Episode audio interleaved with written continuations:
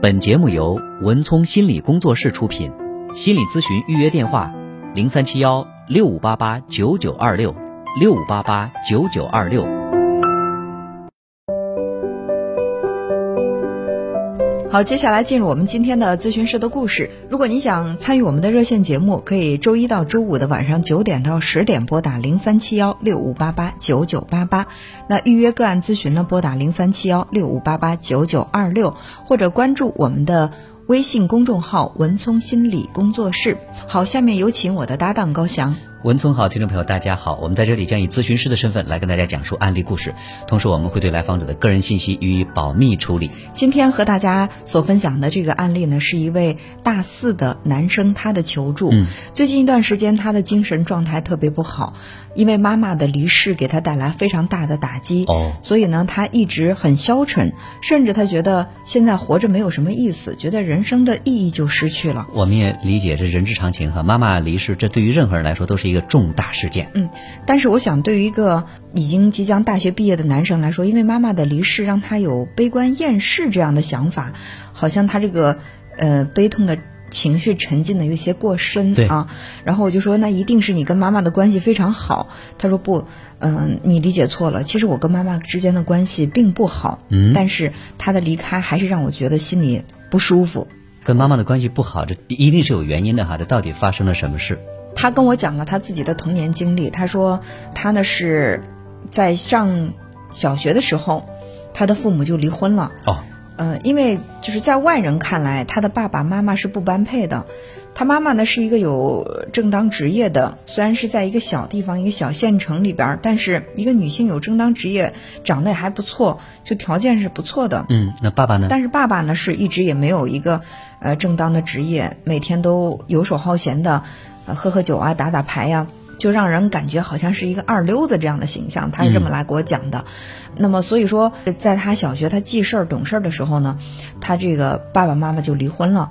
离婚之后，他妈妈就没有把他再带到他新结婚的这一家，因为，呃，作为他来理解，就是可能妈妈觉得带着他再嫁很困难，尤其是作为一个男孩子，很多人都会考虑现实的情况，就是男孩如果你带过来的话，我们要一块儿养他，供他读书啊，找工作呀，包括将来还要再结婚。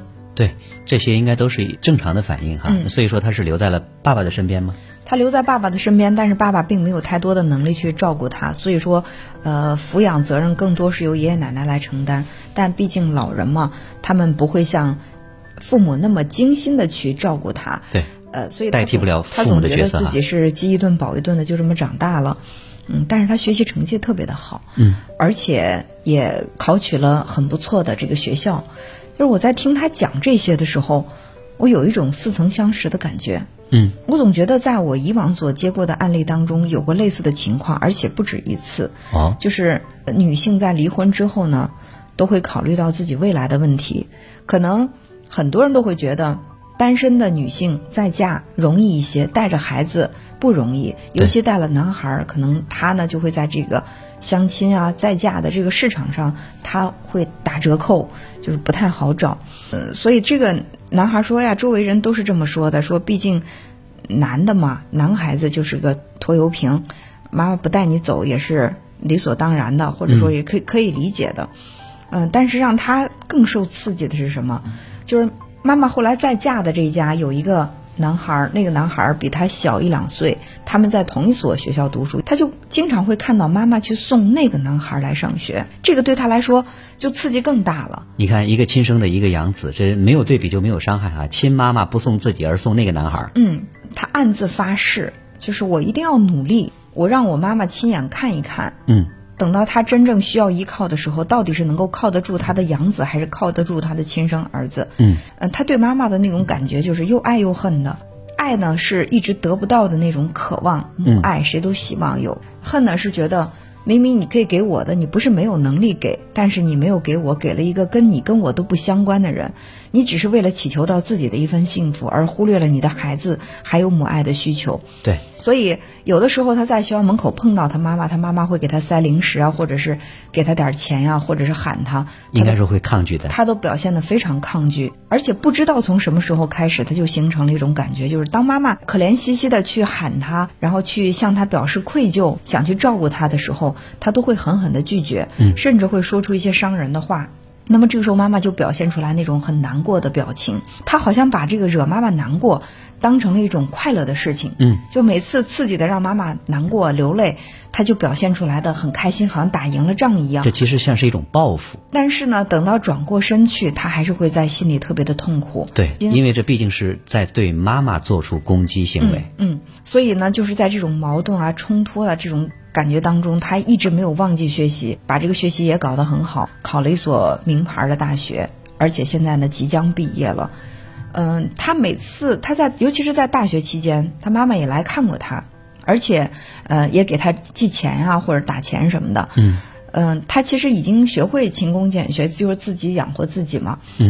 呃，但是妈妈给的钱，他有时候也会要。但他要了这个钱之后，他就会对妈妈说：“某某某。”他叫妈妈的名字，说：“你你给我的这个钱，我会记得的，呃，以后我会加倍还你的。”嗯，每次说这样的话的时候，妈妈都会特别的难受，说：“我不是让你还我钱。”嗯，他就说：“不管你让还是不让，我都会还你的。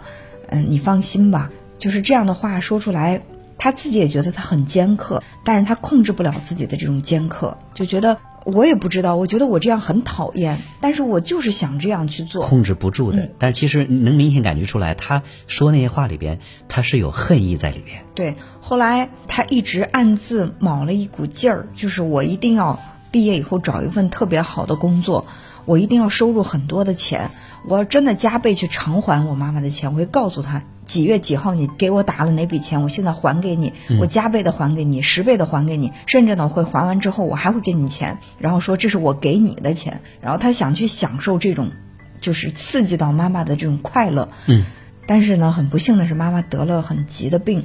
就是在他还没有去做好这些准备，妈妈突然离世了，对他来说这个打击太大了，就是他就一下子觉得天空都灰暗了。他跟我举了这样的一个例子，他说：“你知道吗？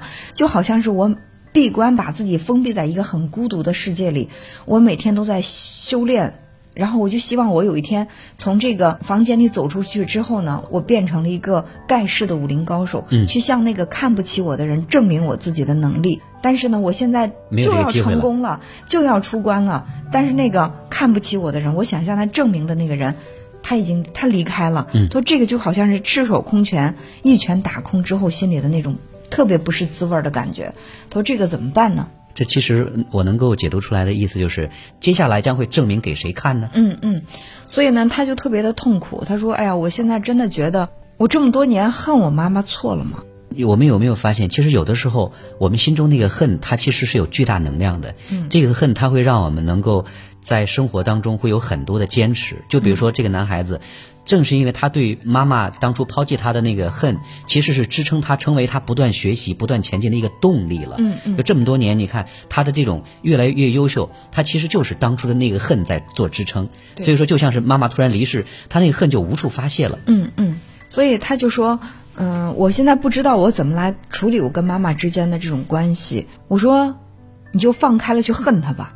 我这样说的时候，他说，嗯，他说你是说让我放开了去恨她？我说对呀、他说可是所有的人都觉得我不应该去恨我妈妈。我爸妈其实。他除了当时是有一点自私之外，他并没有做什么伤害我的人。我我为什么要恨他？我就是因为他比较自私的抛开了那个弱小的对他全部依赖的这个小生命，你就可以去恨他，你就恨他吧。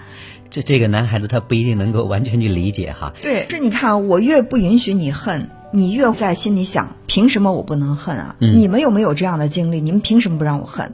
当然，我说我特别理解你。如果我是你的话，我可能在心里面也会对妈妈有怨恨，所以你就放开了你的情感，恨她吧。当我说出这样的话的时候，他可能觉得，那我怎么恨啊？这种恨的那种强烈的感觉，就突然之间消失了。嗯就是我们可以体验那种感觉。当你说不许不许的时候，你你越不许他做，他越是那种强烈的意愿要喷薄而出。但你说可以做吧的时候，他突然觉得好像这个东西它就莫名其妙的就消散了。我说你对妈妈的态度，你刚才在问我哈，用什么样的态度去对待妈妈？我是这样想的，首先呢，你要去接纳她；其次呢，你要去质疑她。你可以不认同她。他说好难啊！你看你说了不认同，然后说质质疑，又要质疑，又要接纳。我想。问一下你，你让我怎么来去把这质疑又接纳，就这几样怎么去融合平衡啊？我给他讲了这样的一个类比。其实我在做咨询的时候，我喜欢用这种类比的方式，把这个问题呈现的更直观。我说，打个比方，你跟你的一朋友，你们之间有了一些误会，你觉得他对不起你，在心里特别的怨他，然后你就回家了。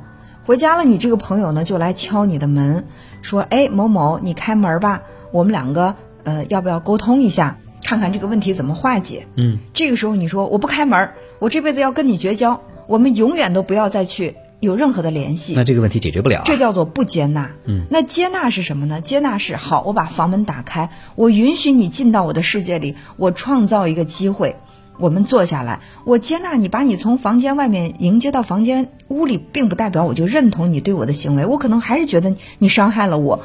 我还是觉得你对不起我。那么好，我们坐下来之后，你可以去质疑他。就是当你接纳他，你才有机会去质疑他。你连接纳都不接纳，你是没有机会质疑。好，朋友坐在屋子里，你说你的道理，他说他的道理。那么你在对他的质疑和在他他对你的解释，在完成这个过程当中。可能你并不能够完全去认同他的行为，但是呢，也许在他一次一次向你解释、你向他质疑的这个过程当中，你会对他多那么一层理解。那么这个时候，你就会尝试着把他对不起你啊，或者你们之间有误会的这个事情放下了。那么我觉得这就完成了一个从接纳到质疑，然后部分认同、部分理解，就完成了这样的一个过程。这是一个循环了，心里的情感可能就会被慢慢的放下。嗯。这其实，这对于一个人的内心成长来说，这是一个重要的考验哈。我们很难说，我既爱一个人，又要恨一个人。我我们很难说，既要去接纳一个人，我又要去质疑一个人。嗯嗯，对。但是我觉得是什么？就是接纳和质疑它并不冲突。接纳是，哎，我就是这样的一个妈妈，她当初确实是离我而去了，给我带来了伤痛。那我不去否定我有这样的一个妈妈，我也不说。不允许自己去面对，好，我是这样的一个妈妈，那么我可能会在心里面，我可以给她做一些对话，我问她为什么呢？那么我会去感受那个女人她在那样的处境之下，她会去做出什么样的选择，然后她会怎么样跟我对话？那么在你跟妈妈一次一次的模拟对话当中，你可能会想着，她并不是。一无是处，他并不是为了伤害你而伤害你，也可能他的力量只有那么大。他觉得离了婚之后，我作为一个单身女人带着个孩子，我活不下去，我需要依靠一个男人，我需要依附于另外一个人来跟我共同支撑生活。那么在这个时候，我做了舍弃，我就觉得这个孩子嘛，他跟着爷爷奶奶也可以，我无非是。在那个家庭之外，我还可以给他带来一些这种关爱。对，这可能是他所能够做到的一个平衡。呃，我相信这其实对于这个女人来说，她能做出这个选择，已经是她能做出的最好的一个选择了。嗯。呃，我们刚才也听到了说，当呃妈妈在送她养子的时候，其实她也想尝试跟儿子联系。嗯。儿子上大学的时候，她也去跟儿子打电话联系、汇钱什么的。你看，这些都是妈妈在想办法去。呃，挽回跟儿子之间的关系，建立跟儿子之间的关系，所以我想，呃，妈妈的突然离世，这对于这个男孩来说，还有一重打击就是，其实他没有机会去修复跟妈妈之间的关系了。嗯嗯。呃，之前对妈妈的这种恨，之前对妈妈这种内心的愧疚，其实他没有来得及做处理。嗯。所以这应该说，这对他来说也是一个遗憾。我想在接下来的工作当中，也需要，比如说他怎么样去跟妈妈的关系和解，怎么样去接纳自己的内在对。妈妈曾经有过这种愧疚，嗯，其实这些情绪都是需要做处理的。对，其实从现实的生活当中，妈妈离世了，他们之间这个关系可能确实是没有办法真正的面对面的去修复。但是在我们的心理咨询室。我们的这个心理咨咨询技术当中确实可以的，比如说，即便是在空间当中，就是不同的维度、不同的空间，你可以和那个离世的人进行一些模拟的对话，进行一些情感连接。甚至你可以在这个妈妈的这个墓前，你去感受、去体验那种对话的感觉。那么，我觉得这也是给自己做了一个完形。然后总当你去允许自己恨。然后在恨的基础上又尝试着去质疑，质疑之后呢，就尝试着去理解，这个时候你才能够真正的放下。对我连就是你比如说周围的人为什么会激起这个男孩的反感，就是周围的人就是你连质疑的这个机会都没有，你恨妈妈就是不对的。你前面所有的这些都还没有处理呢，你就直接进到这个原谅这这一步，对你其实是所有的。情感都是不允许产生的，那么这个时候他就会有一种被激怒的感觉。你们凭什么说我？你们没有我这样的经历，凭什么让我去就这么去原谅呢？但是我有了那个恨的过程，有了接纳的过程，有了质疑他的过程，有了尝试着去他理解他的过程，再到达原谅和修复。我觉得这更像是一个完整的循环。对，当我们的恨尽可能有机会去表达的时候，那个爱才会慢慢的回来。本节目由文聪心理工作室出品，心理咨询预约电话：零三七幺六五八八九九二六六五八八九九二六。